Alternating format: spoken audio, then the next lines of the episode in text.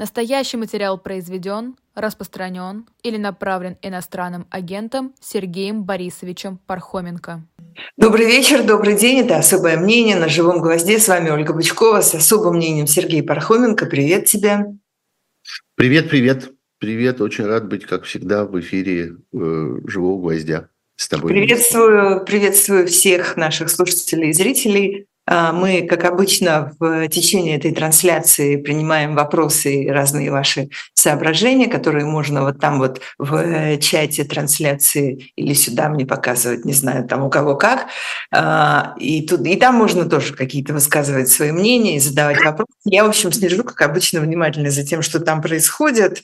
А, начать я хотела с сегодняшнего сообщения о том, что суд Салихарда рассмотрит жалобу Людмилы Навальной, матери Алексея Навального, э, которая требует э, выдать ей тело погибшего сына в колонии. Накануне она, мы все видели этот ролик, она записала обращение к Владимиру Путину. Знаешь, вот когда он только погиб, Навальный, как-то были версии, что это могло произойти ну, там, более или менее случайно, потому что человек измучен уже годами этих пыток. Ну, все равно бы это было убийство, но тем не менее. А сейчас э, эта версия, мне кажется, все более отступает в сторону. Что ты думаешь по этому поводу? Я думаю, что когда мы обсуждаем э, все, что связано со смертью Алексея Навального, надо как-то разделить это на две части. Одна такая политическая – такие общие политические соображения, а, а другая, ну, такая, я бы сказал, сугубо криминальная. Пока действительно день за днем все больше, э, э, все больше действий властей и российских властей в целом, и э, людей непосредственно там на месте событий Э, служащих в СИН и тех, кто их прикрывает, там за полярным кругом в этих Лабытнанге, Салихарде, Харпе. Все это свидетельствует о том, что они э, скрывают совершенно конкретные преступления. А, и э, понятно, что в любом случае то, что произошло с Алексеем Навальным за эти три года, это последовательная его э, э, уничтожения. Ну вот есть такой русский глагол «уморить». Вот его три года морили, пытались уморить. Постепенным э, ужесточением условий, постепенным сокращением и, и без того чрезвычайно скудных возможностей для поддержания жизни. Мы знаем, что заключенные в российских тюрьмах живут и в российских зонах живут в ужасных условиях даже тогда, когда соблюдаются все правила и когда сохраняются все нормы, связанные там с количеством квадратных метров, с температурой в камере, с доступом, не знаю, к питьевой воде, э, к медицинскому обслуживанию, э, какому-то питанию, хоть сколько-нибудь человеческому и так далее. Даже когда все происходит по норме, все это, в общем, не предназначено для выживания нормального человеческого организма. В случае с Навальным он постоянно оказывался в условиях, когда еще меньше, еще меньше отнять еще это, еще это, еще это, еще это, загнать его в еще более тяжелые условия. И в конце концов он стал месяцы буквально проводить в условиях этого ШИЗО, которое изначально предназначено для того, чтобы держать там человека день-другой. А э, с ним это было вот так, неделя за неделей, и понятно, что никакой человеческий организм этого не выдерживает, и люди, которые его помещали в, эти, в, это, в эту ситуацию, понимали, что они его убивают. Но что-то произошло в последний момент. И то, что произошло, они скрывают. Это совершенно очевидно. А, есть много свидетельств с места действительно, э, Христо Грозев был совершенно прав. Вот я прочел его, э, его интервью, где он говорит, что, конечно, с одной стороны, то, что все это произошло так далеко и в таких, в таких особых условиях это очень осложняет расследование события, но с другой стороны, от того, что это произошло фактически в замкнутом пространстве, все очень на виду. И как он сказал, когда скорая помощь проезжает по маленькому поселку, то ее видно из каждого окна. И любой человек, который в этом поселке находится, может потенциально оказаться свидетелем и источником сведений по этому поводу. Так вот, из этого замкнутого пространства доносятся разные сведения, в том числе сведения врачей, которые говорят о следах на теле, о следах судорог, синяках, которые можно трактовать очень по-разному. Что-то как следы. Э, судорог, в которых человек бьется, его пытаются удержать, что-то как следы побоев, что-то как следы, может быть, электрошокера, что-то как следы э, реанимационных, что называется, мероприятий. Э, но э, очень много лжи сейчас официальной об этом, обо всем, ну, того, что просто не сходится с реальностью всей истории про скорую помощь, которая приехала за 7 минут, при том, что, в общем, совершенно нет э, никакой, никаких сведений, например, о том, что в этом поселке вообще есть скорая помощь. Ближайшая машина скорой помощи находится за десятки километров оттуда, и либо никакой скорой помощи там просто не было, либо скорая помощь дежурила там заранее и неспроста. А, так что расследование будет, и это будет расследование, касающееся конкретного э, убийства. Я хочу все-таки напомнить, что предыдущая попытка убить Алексея Навального в августе 2020 года с помощью новичка обернулась огромным расследованием, которое вывернуло наизнанку громадную индустрию, целую, целый завод убийств, который существует в российских спецслужбах – Э, вывело из строя целое поколение, как говорят авторы этого расследования, правильно говорят, целое поколение тренированных убийц, э, тренированных агентов, рассеянных по всему миру, потому что не просто нашли конкретных исполнителей э, этой попытки убийства Алексея Навального в 2020 году, но нашли, нашли гнездо, что называется. Нашли как это все устроено, как они э, легализованы, эти люди, чем они прикрыты. И, соответственно, можно оттуда вытаскивать все новые и новые имена, потому что принцип стал понятен.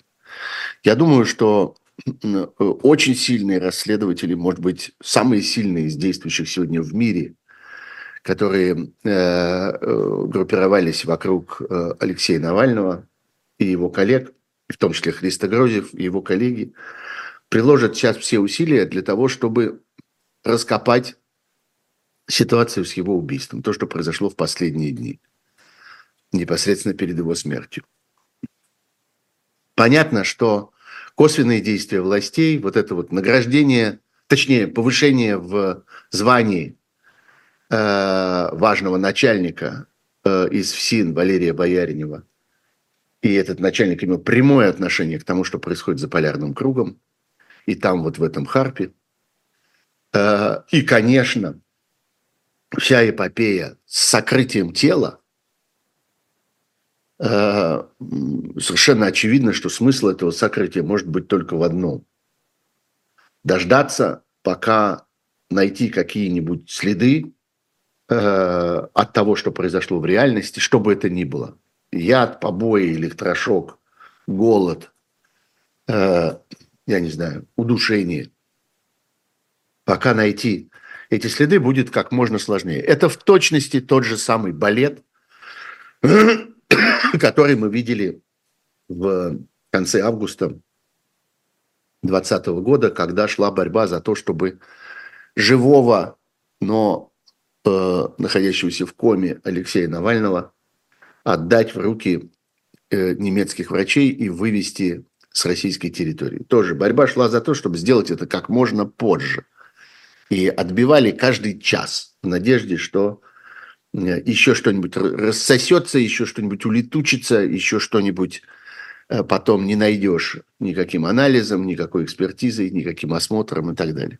Совершенно очевидно, что не существует никаких химических анализов, которые требуют двух недель, э, и не существует никаких реальных препятствий тому, чтобы мать, приехавшая за телом своего сына, хотя бы увидела тело своего сына это не помешало бы никакому химическому анализу. Суд, который будет, совершенно очевидно, будет проходить в закрытом режиме. Ну, Нет, это никаких... сказано уже, да. Угу. А да, собственно, это уже и сказано. Нет абсолютно никаких сомнений, чем он кончится. И сегодня, конечно, давайте говорить трезво и объективно, очень велика вероятность, что тело Алексея Навального никогда не будет выдано никому, кто может попытаться провести какую-то независимую экспертизу и добыть какую-то э, объективную информацию о том, что с этим человеком произошло в последние дни и часы его жизни. Вполне вероятно, что однажды мы узнаем, что тело пришлось кремировать, э, или не знаю, оно вообще пропало, никто не знает, где, где Э, оно и так далее. Я все время... Да, могила потерялась, что там, в общем... Да. Что деле... потерялось, да, а прав, да. а прав тоже, вот знаете, как-то мы куда-то поставили э, сосуд с этим прахом и как-то не помним куда. И вообще, зачем он вам нужен? И вообще мы давно похоронили уже. И так далее. А, объяснение этому может быть только одно. Почему они это делают? Потому что могут. Потому что это люди, которые убедились с самого верха, совершенно очевидно, что непосредственное участие в этом принимает российский диктатор, лично Путин. Ложь Пескова, привычная ложь, уже такая механическая, усталая ложь, абсолютно, конечно, никого не может здесь убедить, что это там не наше дело, нет никакой реакции президента, как он любит говорить. Как-то обратитесь не туда, а сюда. А, это не находится в нашей компетенции. Ну, да, ну, очень трудно быть э, пресс-секретарем диктатора, убивающего людей. Приходится выглядеть вот так. Как-то на весь мир приходится вот выставлять свое лицо и получать в это лицо все то, что весь мир хочет бросить в ответ. Но Э, все эти косвенные, э, собственно, поступки, свидетельства и так далее э, подвигают нас к мысли о том, что они решили, что, собственно, ну, семь бед, один ответ. Уже сделали и сделали. Уже, собственно, отдельно, отдельно отвечать за судьбу тела нас никто не заставит. Отдельно от того, что нам предстоит отвечать за, собственно, убийц, убийство, ну и разные другие убийства – это не первое и, по всей видимости, не последнее. И вот отвечая на бесконечные вопросы, которые, например, я получаю там от моих э, западных коллег, например, журналистов, которые продолжают оставаться в плену, так сказать, каких-то правил и представления о том, что, ну, есть же предел, ну, есть же какие-то обязательства, ну, есть же какие-то э, у любого политика есть какие-то рамки, в которых он действует. Я им на это отвечаю. Рамок нет, и в конце концов они совершили э, самое страшное преступление вообще, которое можно было совершить даже теоретически. Они начали кровопролитную войну, в которой убили сотни тысяч людей. Разрушили города, уничтожили судьбы э, миллионов семей и так далее. Что уж теперь? Они прекрасно понимают, что, что э, на этом фоне возможно все. И так, собственно, оно и будет. Вот. Это то, что касается непосредственных обстоятельств произошедшего убийства и той дуэли, которая сегодня развернулась между расследователями, которые, конечно, будут искать, искать а, э, использовать разные технические возможности, э, и опыт здесь очень большой работы с информацией с камер, я имею в виду видеокамер, которые развешены тут и там. Мы вот уже видели один э, появившийся фрагмент, когда везут тело. Ну, э, современный мир даже в такой страшной дали, он нашпигован камерой. Вот. И... А, вопрос. Эм, вопрос. Э, прошло три года э, с тех пор, как Алексей Навальный вернулся в Россию. Что произошло за эти три года? Не вообще, а именно в связи с его пребыванием.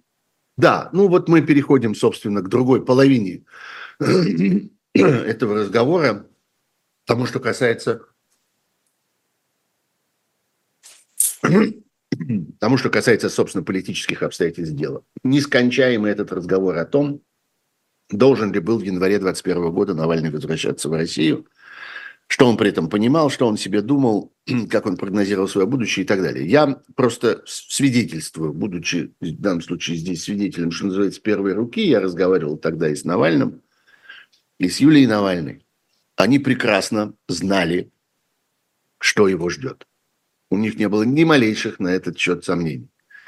И мы видим, как разнообразные пропагандисты сейчас издеваются над этим и как-то находят в этом, я не знаю, какое-то свое отдельное удовольствие, что вот они Э, как-то, что это такой специальный мазохизм. Нет, это понимание долга. Алексей Навальный э, себя э, обозначал и сам, сам, сам себя считал э, и очень гордился этим, что он является российским политическим деятелем. Он был уверен, что э, работа российского э, политического деятеля находится в России э, вот такого, ведущего такого рода политическую борьбу, и, по всей видимости, Россия пришла к тому этапу своей истории, когда эта работа политика неизбежно сопряжена с потерей свободы и с пребыванием в тяжелых тюремных условиях. Потери свободы и потери жизни, как мы видим. Ну, и весьма вероятно, или там существует огромный риск потери здоровья и потери жизни. И они сами оценивали вероятный э, срок Э, этих, эм, так сказать, испытаний тюремных просто оценивали в разговоре, как 10 лет. Я сам в этих разговорах участвовал и слышал это своими собственными ушами. А, и что мы можем сказать в итоге? Ну да, я сейчас откладываю в сторону как несостоятельные, провокационные все разговоры о том, что там Навального кто-то подставил, кто-то ему там пообещал и не исполнил. И так. Никто ему ничего не обещал и не, не исполнил. Не было никаких обещаний, никаких иллюзий относительно того, что он будет арестован немедленно, и дальше его работа продолжится из заключения, повторяю. Но вот итог, что мы можем сказать. Я сказал бы так, что Алексей Навальный действительно был эти три года действующим российским политикам, влиятельным российским политикам, в значительной мере определяющим то, что вот э, всякие политологи любят называть повесткой дня. Э, он бесконечно, несмотря на все более и более жесткие условия его информационного, э, так сказать, его, его информационной связи с окружающим миром, вы знаете, что его контакты с адвокатами были все более сложными, Сначала все реже и все меньше адвокатов, потом через стекло, потом через закрашенное или заклеенное стекло. Сначала была возможность довольно много писать ему писем, потом с этим становилось все сложнее и сложнее. Письма стали пропадать, исчезать, и письма, написанные ему, и письма, написанные им. Я сам тоже был одним из тех, тем не менее, десятков людей, с которыми он переписывался, и это как-то отдельный его подвиг, эти переписки – можно себе представить, чего стоило ему каждое отдельное письмо, потому что и в этом его тоже ограничивали, и у него просто не было, несмотря на то, что его заключение продолжалось вот годами, но у него не было времени писать, потому что он был очень ограничен. Его бесконечно, бесконечно отнимали у него эту возможность. Но тем не менее он продолжал переписываться, он продолжал вырабатывать какие-то сложные э, иносказательные возможности для того, чтобы э, сообщать что-то своим коллегам и своим, так сказать, адресатам. и умел пользоваться этими кодами, так сказать, понимая, что каждое его письмо смотрит, бог знает, сколько еще пары глаз. Тем не менее, он был действующим политиком. Мы все время получали от него его мысли, его соображения, его оценки, его мнения, его идеи, его предложения и так далее. И их ждали. И когда наступал сложный политический момент, например, приближались так называемые президентские выборы, как сейчас, вот эти все электоральные процедуры – то от него ждали его голоса, и его голос приходил. И в этом голосе были содержательные э, э, идеи и предложения, и которые немедленно все принимались обсуждать, которые немедленно становились центром всеобщего внимания и так далее. Он был все это время российским политиком. Он не пролежал на койке в камере в ожидании э, ужина э, э, эти три года. Он проработал три года. И настолько активно, настолько эффективно, насколько можно было, находясь в России. И это в любом случае было гораздо эффективнее, чем то, что могло бы быть, э, находясь, находясь он, э, окажись он за пределами. Мы видим, как э, политики российские, талантливые люди среди них есть, очень энергичные, опытные, хорошо говорящие, хорошо думающие и так далее, как они мучительно пытаются получить какое-нибудь влияние, какое-нибудь оказать воздействие на состояние умов, на э, дискуссию в российском обществе и так далее. Ничего у них не получается, как мы видим. Все уходит на соперничество между собой по существу. И, в общем, похвастаться этим политикам, находящимся за пределами России, э, нечем. А Навальному есть чем. И эти три года только доказали его правоту, на мой взгляд. Теперь Юлия. Которая, конечно, будет находиться за пределами России. Которая, конечно, будет находиться за пределами России. Надеюсь. Я э, э, убежден, что ее задача другая. Э, ее, так сказать, объект ее воздействия другой. И Юлия является прежде всего политиком международным сегодня. Политиком, действующим на мировой арене в гораздо большей мере, чем на внутрироссийской арене. Ее как бы э, э, поле работы, ее сфера воздействия находится за пределами России. Она обращена к мировым политикам, европейским в основном, в какой-то мере, наверное, и американским, и азиатским, всяким. А, Э, политикам, которые хотели бы противостоять наступлению диктатуры на мировой порядок, наступлению варварства на цивилизацию, каковым является война э, России против Украины. Снова и снова я уверен и повторяю это, что Путин пришел в Украину не за тем, чтобы оторвать кусок Херсонской области. Он, конечно, очень не прочь, и это, конечно, ему очень помогает – но ему нужна Украина целиком, потому что ему нужна власть над Европой целиком и э, по возможности власть над миром целиком. Это то, чего он ищет в этой войне. И в этом смысле все связано. Война в Украине связана в целом с событиями в Европе, и Европа постепенно начинает понимать это. Вот сейчас мы наблюдаем процесс постепенного осознания этого. Все это, в свою очередь, связано, скажем, с событиями на Ближнем Востоке. Это абсолютно неразрывные вещи. Там тоже варварство против цивилизации. Все это связано с внутриполитическими событиями в Соединенных Штатах. К примеру, э, пример важный, масштабный, но и там варварство против цивилизации. Вот. И вот в этот момент и в этой среде, и в этом разговоре появляется на наших глазах новый влиятельный э, деятель, новое, э, новое э, действующее лицо Юлия Навальная, э, у которой потенциал велик, ее личные возможности очень велики. Она человек чрезвычайно сильный, чрезвычайно э, харизматичный, яркий, убедительный, талантливый со всех точек зрения.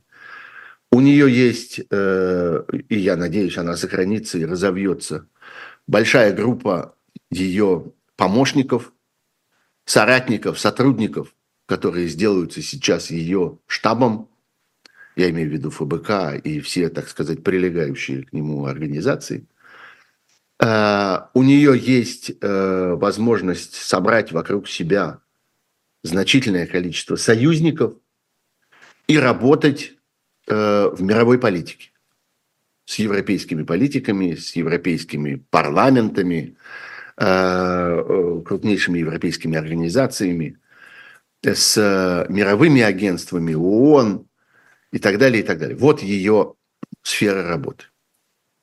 Она для нее сегодня первична. Превратится ли это однажды в что-то важное внутри России, обращенное к внутрироссийской среде, российскому обществу и так далее? Посмотрим. Вполне возможно.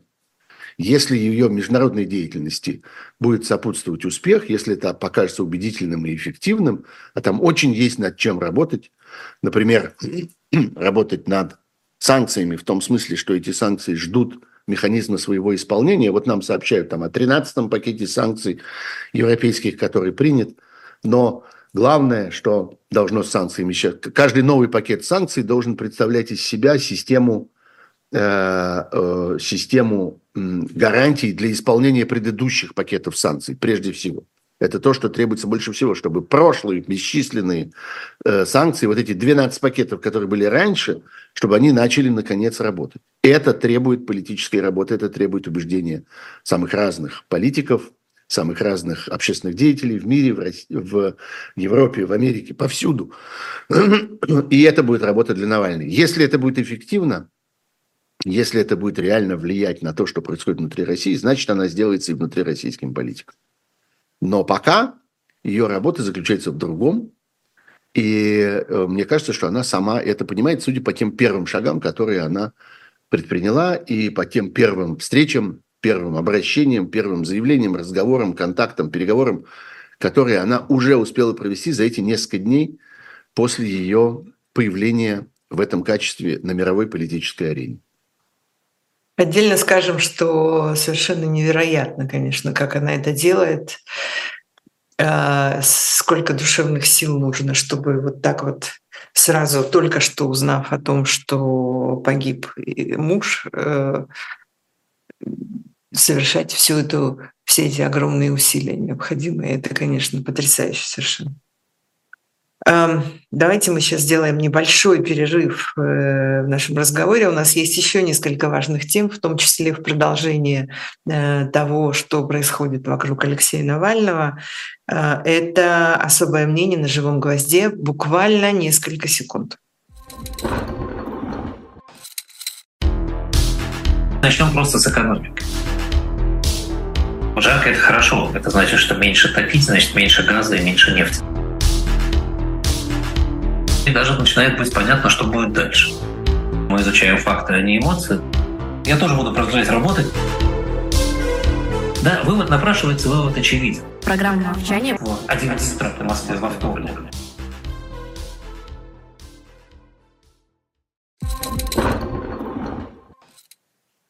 И э, хочу рассказать э, сразу о нескольких э, книгах, которые можно успеть купить в подарок э, на 8 марта в магазине «Дилетант». Это именно подарочные издания. Они, кроме того, что сами по себе прекрасные книги, они еще очень красиво изданы и очень действительно подходят для того, чтобы их подарить. Это и божественная комедия Данте, и легенды и мифы Древней Греции, Древнего Рима Куна, Муна, и Анинский, и Булгаков, и Мандельштам, и Ахматова. Все это можно заказать на сайте Shop Дилетант Медиа в качестве подарка. Не пропустите. А, еще одно важное сообщение дилетанта – это, еще раз скажу об этом, это подписка можно найти на главной странице сайта дилетанта баннер. Там откроется специальная форма. Там нужно написать свои э, данные, имя, фамилию, телефон, адрес электронной почты. Там можно выбрать способ доставки в почтовом отделении или пункте выдачи Боксбери или прямо на дому. И там можно выбрать э, желаемый период подписки. Хоть три месяца, хоть шесть, хоть девять, хоть все двенадцать. В общем, все для вас на сайте «Дилетанта». Можно получать э, журнал прямо в настоящей старой доброй ламповой бумажной версии. Э, это то, что я хотела сказать в качестве рекламы. И теперь продолжение нашего разговора с Сергеем Пархоменко. Одна из сегодняшних, одна из сегодняшних новостей, собственно, это уже мы видим несколько дней в Петербурге где было больше всего задержанных э, по сравнению с другими российскими городами, даже по сравнению с Москвой, с Екатеринбургом, где э, задерживали людей, которые э, пытались как-то положить цветы или что-то сделать еще такое в память Алексея Навального около этих стихийных мемориалов, которые возникают везде. Сегодняшние, сегодня сообщают, что как минимум шесть человек получили повестки в военкомат после того, как они вышли из э, изолятора. Об этом пишет э, питерское издание «Ротонда». Еще одному человеку повестку принесли домой. Э, всего было задержано больше 200 в Петербурге, и им тоже вручают самые разные документы и предписания. Еще мы не знаем, что с ними будет дальше. Почему так, почему так безумно ведет себя власть? Ну это уже просто совсем какая-то ерунда. Потому что им нельзя допустить возникновения какого бы то ни было, э, даже очень, э, э, очень осторожного, я бы сказал, внутреннего сопротивления. На самом деле, конечно, их позиция здесь очень слаба. Как только внутри России начнется и разовьется, а оно уже началось и развивается, несомненно, массовое осознание того, что Россия превратилась в пыточное место, преступное государство, которое ведет войну вовне и которое по существу ведет репрессивную войну внутри себя. Вот самое ужасное это для них, для людей во главе России, управляющих и, так сказать, держащих Россию сегодня. Это допустить внутренние, э, внутренние сомнения, чтобы люди начали думать об этом, говорить между собой об этом и так далее. Здесь совершенно э, не обязательно, чтобы кто-то входил на улицу и потрясал над головой плакатами и так далее. Это может выражаться в самых разных вещах. Например, в демонстрации сочувствия. Цветы э, или просто пойти куда-то и там постоять и подумать, и шепотом поговорить с другим человеком, стоящим рядом. Сегодня это тоже оказывается формой протеста, э, потому что это расширяет, это позволяет людям обмениваться этими мнениями, смотреть друг на друга и так далее. Так же ровно, как эти знаменитые очереди за подписью к как будто бы кандидату на как будто бы выборах – оказались гораздо опаснее для власти, гораздо досаднее и несли в себе гораздо больший потенциал, чем все остальное, связанное с этими выборами. А, путинское государство сегодня прикладывает колоссальные усилия для того, чтобы этому противостоять. И давайте не забывать с вами, например, что армия, которую содержит путинское государство – для этих целей внутри страны, она во много раз больше той армии, которую путинское государство отправило за свои пределы для того, чтобы захватывать Украину и уничтожать европейскую цивилизацию. Да, больше? И, конечно, больше. Конечно, больше. Если мы считаем все эти агентства, э, так сказать, э, эти ведомства репрессивные – полицию, Следственный комитет, все эти бесчисленные управления «э», которые есть в каждом российском субъекте, эм, э, прокуратуру, Росгвардию, внутренние э, разного рода вооруженные войска, кого только, кого только нет в России, кто предназначен для того, чтобы держать людей, которые способны принести цветы туда, куда не велели носить цветы, или просто прийти и там постоять некоторое время, когда не велели постоять. И мы увидим огромное количество, огромное количество людей, которых будут преследовать долго еще за то, что они продемонстрировали свое сочувствие семье Алексея Навального и свою скорбь о э, гибели этого героя.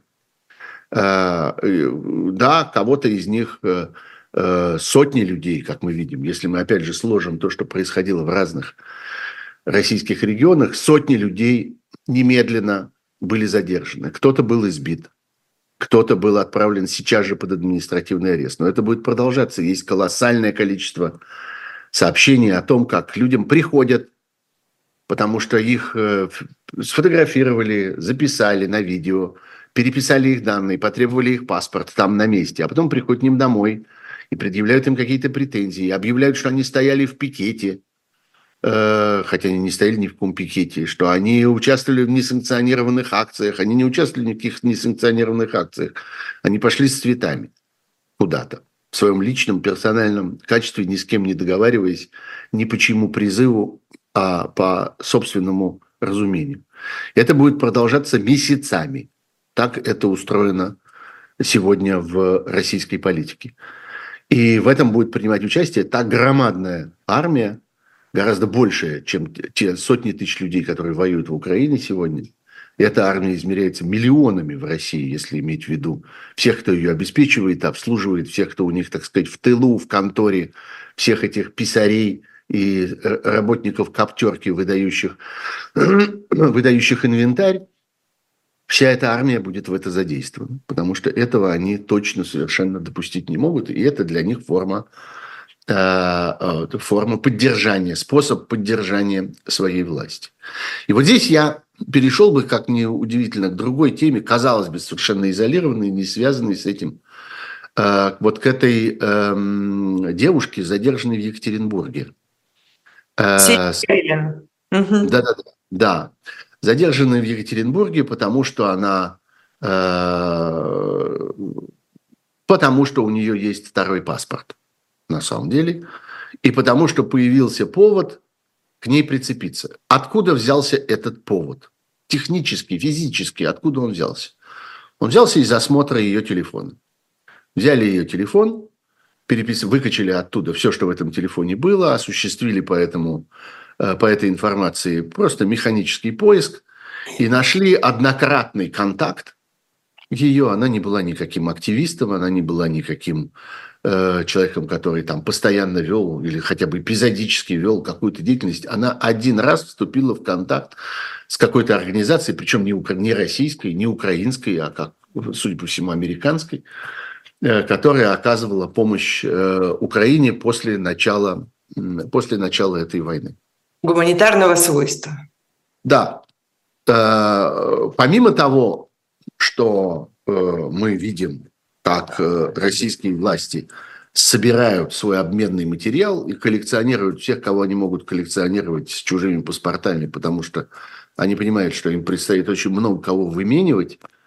А, а если сейчас разовьется дальше вот эта индустрия политических убийств, э, о чем э, вероятность чего чрезвычайно велика, и вся эта машина убийств всех, кто не угоден путинскому режиму будет приведена в действие, этих людей будут ловить по всему миру, и этих людей надо будет оттуда вытаскивать и обменивать. И для этого нужен обменный материал. Вот это да, одна сторона. Да, да, они просто берут заложников, как их любимый Хамас. Абсолютно. Один Конечно. Просто хватают и тащат. Конечно.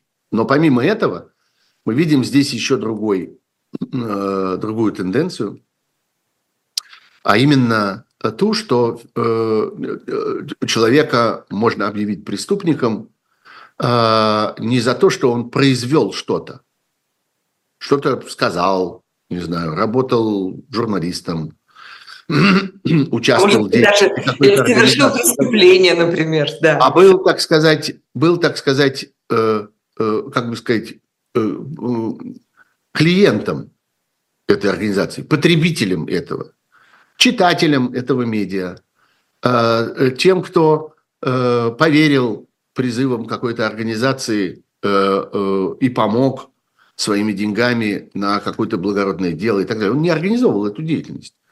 Он был, так сказать, участником этого общего события. Он, он скорее был, к нему были обращены призывы. И вот он откликнулся на эти призывы. Что-то прочел, или в чем-то принял участие. Э, это белорусский, ну, так сказать, путь, белорусский сценарий, когда людей наказывают не за то, что они, скажем, пишут и говорят, а за то, что они читают и слушают. А, и Россия, конечно, как, собственно, мы и предполагали, движется в этом направлении, осваивая этот белорусский опыт. И этого будет все больше и больше. В этом смысле, кстати, абсолютно э, из этой же оперы э, события тоже этой недели, буквально, по-моему, последнего, последних суток или двух дней, когда Радио Свобода была объявлена э, нежелательной организацией. Казалось бы, в чем, собственно, тут э, интерес. Ну, еще одна, да. Ну, сколько уже этих, уже и у нас и «Дождь», и, и «Медуза», и «Новая газета», и кто только у нас не нежелательные организации. У нас полно кругом этих нежелательных организаций. Ну, вот еще «Радио Свобода». А в чем интерес, собственно? А в том, что создание вот этого громадного списка этих самых нежелательных, уже даже не иностранных агентов, а вот этих нежелательных организаций, организаций, поддерживающих экстремизм, терроризм и всякое такое прочее это возможность широчайших репрессий против неопределенного круга лиц. Потому что любой, кто вступает в контакт с этой организацией, оказывается э, ее участником и подлежит наказанию. Даже если он, потребитель, да, он, если он просто потребитель. Ну вот, э, ну, например, если речь идет о э, каких-то, скажем, медиа, Медиа, конечно, нуждаются в общении с людьми. А, и они нуждаются в корреспондентах, они нуждаются, что называется, в фрилансерах. Они нуждаются просто в собеседниках, в людях, которым можно задать какой-то вопрос, выслушать их мнение по какому-то поводу. Любое, любой такого рода контакт оказывается сотрудничеством, участием. И юристы предупреждают нас, что Первый случай участия в деятельности нежелательной организации – это административное обвинение и штраф. А, э, любое участие, там, скажем, в программе какой-нибудь, комментарий чему-нибудь, что-нибудь дал интервью по какому-нибудь поводу, э, высказал свое мнение по какому-нибудь поводу, ответил на вопрос и так далее. Это участие в деятельности. Повторное участие после того, как вот первый штраф вступил в силу, это уголовная ответственность сразу, и это преступление средней тяжести, согласно Российскому уголовному кодексу. И может быть тут и заочное обвинение, и заочное взятие под стражу, арест имущества, все что угодно. А, более того, ссылки на сайт или там на любой паблик нежелательной организации. Это тоже вид участия в деятельности. Вот видите, как это бесконечно расширяется, если иметь в виду, что все мы участвуем так или иначе в разных социальных сетях. А что мы делаем в этих социальных сетях, помимо того, что там пишем от своего собственного имени без конца, что-то упомянул, на кого-то сослался, э, что-то перепостил, сказал, а вот они там пишут, и а вот я узнал оттуда-то. Если ты честный человек и как-то называешь источник того, что ты сам сообщаешь, а не просто болтаешь от собственного имени, то ты ссылаешься на кого-то. Это вид участия в деятельности. И это возможность преследовать все большее и большее количество людей. Для этого необходимо получать физический доступ к их носителям информации, либо за ними следить, их записывать, за ними подсматривать и так далее, либо самый эффективный способ, в конце концов, самое лучшее записывающее и подсматривающее устройство каждый из нас носит с собой в кармане. Это наш телефон. И в этом телефоне есть все, что нужно про нас. Э, при желании можно найти любые следы наших контактов, что, что, кто что читал, кто на что подписан, кто кому отвечал и так далее, и так далее. И это, конечно, тоже все связано, так сказать, в одну картину, э, в одну картину событий. Что режим этот страшно э, боится э, своего собственного населения. Вот можно сколько угодно смеяться над, над фразами о том, что вот Путин испугался того, а вот как же они боятся всего и так далее. Но те действия, которые они производят, вот эта бесконечная мелочная слежка и бесконечные мелочная мстительность в отношении людей, проявивших вообще какое-то желание что-нибудь узнать, кому-нибудь рассказать, с кем-нибудь обсудить и вообще иметь свое собственное мнение по какому-нибудь поводу, бесконечное преследование этого с участием, еще раз скажу, огромной армии, буквально армии, и эта армия ну, часто лучше э, вооружена, лучше экипирована, лучше обучена, лучше оплачена. Вот мы как-то удивляемся тому, что для того, чтобы привлечь на фронт разных контрактников и так далее, им платят, ну, по меркам, скажем, российской глубинки э, громадные деньги. Сотни тысяч рублей они получают. А вот эти люди, которые работают в этих бесконечных э, э, право, э, правонападательных органах, в, этой, в этой бесконечной системе репрессий. Кстати, туда и в СИН надо э, туда надо добавить и упомянуть вот всю эту громадную армию э, всиновских служащих, которые, собственно, тоже чем они занимаются? Мучают людей, просто уже на самом позднем этапе. И судей, кстати, туда надо добавить. И вообще весь судебный персонал, и, судеб... и секретарей суда, и помощников судей. Чем они занимаются? Они загоняют людей туда вот, в пыточную. Так вот, да, да. удивляемся... Парно получается, конечно, миллионы сотрудников. Конечно, конечно. И мы удивляемся, что вот э, откуда-то у путинского государства как-то нашлись деньги заплатить контрактникам, которых, э, которые, которых везут на фронт. Но путинское государство э, многие годы находит деньги и тратит колоссальную часть своего бюджета на то, чтобы платить эти самые деньги вот этой всей системе удержания, системе затыкание, умолчание и свинчивание, э, и свинчивание людей. Э, и вот мы видим усовершенствование этой системы. Мы видим ее переход на новый этап от того, что гоняются за теми, кто что-то делает, э, переходят к погоне за теми, в отношении которого осуществляются эти действия. На кого, собственно, направлена эта информация, эти призывы, эти Эм, эти обсуждения там, и так далее.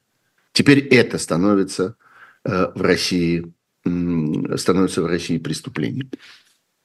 Расскажи мне, может быть, ты знаешь об этом, э, как человек, э, имевший отношение к книгоизданию, по поводу э, всех этих книг, будто бы изъятых из-за продажи, будто бы из-за пропаганды ЛГБТ. Там какая-то история совершенно темная. С одной стороны, подтверждают, с другой стороны, как, например, Сбербанк, с другой стороны, Ассоциация компаний интернет-торговли, на которую все ссылаются, она сказала, что никакого отношения к реальности, сказал ее глава Соколов в РИА Новостях, не имеет э, этот список. Э, до этого э, говорили, что прямо торговцы этим списком уже начали руководствоваться. Что ты об этом знаешь? Расскажи. Ну, на самом деле, узнать об этом э, все необходимое очень просто. Достаточно просто посмотреть на эти сайты и увидеть огромное количество этих слепых пятен. Э, речь идет о всех площадках, которые торгуют книгами в электронном виде, причем по-разному. Они торгуют, собственно, электронными книгами, которые вы можете там закачать и читать с помощью какого-то электронного устройства э, текстовую версию этой книги. А они же торгуют и бумажными книгами. Просто вы можете там заплатить, и вам привезут. Не обязательно идти в книжный магазин для этого. Э, и мы видим, какое колоссальное количество книг остается без обложек и без имен. И какое количество авторов, и какое количество названий оказываются отсутствующими в системе поиска. Вот вы набираете в системе поиска э, название книжки, а ее там нет. А неужели книжку бедную забанили? Это же смешно вообще, совсем просто. Ну да. А между тем эта книжка издана, она есть в бумажном виде на складе, она есть в электронном виде в, в базе данных, и не, технически ничто не мешает получить к этому тексту доступ, но его нет. Его невозможно найти, на это невозможно посмотреть, это, этой обложки не существует и так далее. Все это является продуктом широкомасштабной э, самодеятельности масс. Все это огромная индустрия самоцензуры, самоограничений и трусости. И Это важно понимать. Ты хочешь сказать, что государство, государство не чаще имеет всего, чаще всего. Бывают, конечно, всякие эксцессы. Бывают чиновники безумные, которые составляют какие-то списки, и дальше эти списки там рассылают, спускают и так далее. Но возникает вопрос, а этому чиновнику кто приказал? Это тоже часть самодеятельности. И этот, может быть, какой-то небольшой начальничек за маленьким начальническим столиком тоже, в конце концов, сам решил таким образом выслужиться и побегать впереди паровоза. И, и получить, может быть, какое-нибудь поощрение как-то или, или э, такой э, сочувствующий взгляд начальства. Э, но почти ничего не происходит централизованно и не исходит откуда-то с какой-то страшной высокой горы. Навального уничтожают, потому что он личный враг Путина. И мы это знаем, и у нас есть огромное количество подтверждений этому, начиная от разного рода заявлений всяких политиков, близких к Путину, и кончая расследованиями по поводу не первой уже попытки э, его убийства, которое, наконец, завершилось успехом. А, а что касается Неточки Незвановой, и что касается э, огромного количества совершенно, казалось бы, невинных книг, э, то это, конечно, самодеятельность, которая порождает следующую самодеятельность. И на самом деле аудиторией этого списка являемся не мы с тобой и не, не, не читатели, а владельцы других книжных магазинов, которые смотрят на это и говорят, о, Сбербанк-то вон что решил. А мы что? Нам тоже надо убирать. И тоже убирают. И, конечно, это воспитание трусости в людях. Постоянное. Э, и давление на них в целом. Никто не вызывал начальника книжного магазина и не, хват, не держал его за глотку и не говорил, убери, сволочь, такую книжку и секую книжку. Но его бесконечно дергают. Ему бесконечно напоминают о том, что мы живем в особое время, мы несем особую ответственность. И с одной стороны, вот что на него спускают централизованно, э, довольно часто, хотя и там тоже много самодеятельности, но спускают централизованно всякую пропагандистскую активность. Проведите месячник э, патриотической книги, э, устройте конкурс э, э детских стихов, э, проведите встречу с ветераном СВО, э, пригласите э, участника Пригожинского бандформирования, называя его прямым словом. Пусть он у вас, значит, расскажет, как он вышел из тюрьмы, где он сидел за разбой и сделался героем. Вот этого полно. И следствием этого становится некоторое общее понимание жизни. А, Теперь вот так надо, да. Теперь требуется, как, требуется бдительность. Я не бдительный. Скажи, объясни мне такую вещь. Вот в, э, при советской власти э, была прямо уголовная статья э, против гомосексуалов, мы знаем. И прям людям давали реальные сроки, если там как-то их удавалось уличить в этом. При этом ни Достоевского, ни Оскара Уальда, там ни еще многих авторов из этого списка никто в Советском Союзе не запрещал. Ну, потому что это, это то, что называется бешенство исполнителя. Это потому что с выпученными глазами. Потому что на всякий случай, ну, как-то за, за, за пере, э, переусерд, переусердствование не накажут. Накажут за недоусердствование. Э, поэтому, ну, не жалко же, в конце концов суть же не интересует. Интересует только взаимоотношения со своим собственным непосредственным начальником, с которым идет этот диалог. Как, э, как-то свет в окошке – это вот он. Э, и э, здесь важно, что э, действительно, что люди, что называется, сами бегут и соревнуются в этом. Это, собственно, сердцевина всей всей этой истории, и поэтому она распространяется, распространяется таким образом. Э, и э, то, что они видят, что происходит с теми, кто позволяет себе вести себя иначе, производит на них э, некоторое, я бы сказал, деморализующее впечатление. Вот, собственно, чем, чем, это, чем это и кончается. Что касается того, почему... Да, она... Заканчиваем быстрее. А, окей. Хорошо, ну да. бог с ним. Хотел сказать о том, почему ЛГБТ. Потому что э, нужно отвлекать. Да. Потому что на что легко направить внимание глупого, необразованного, испуганного человека, отвлекая его от того преступления, которое происходит на самом деле на его глазах, но которого он не замечает. Ну, в, другом, в другом месте, да. А, спасибо большое, Сергей Пархоменко, особое мнение на «Живом гвозде». До встречи через неделю. Пока. Спасибо.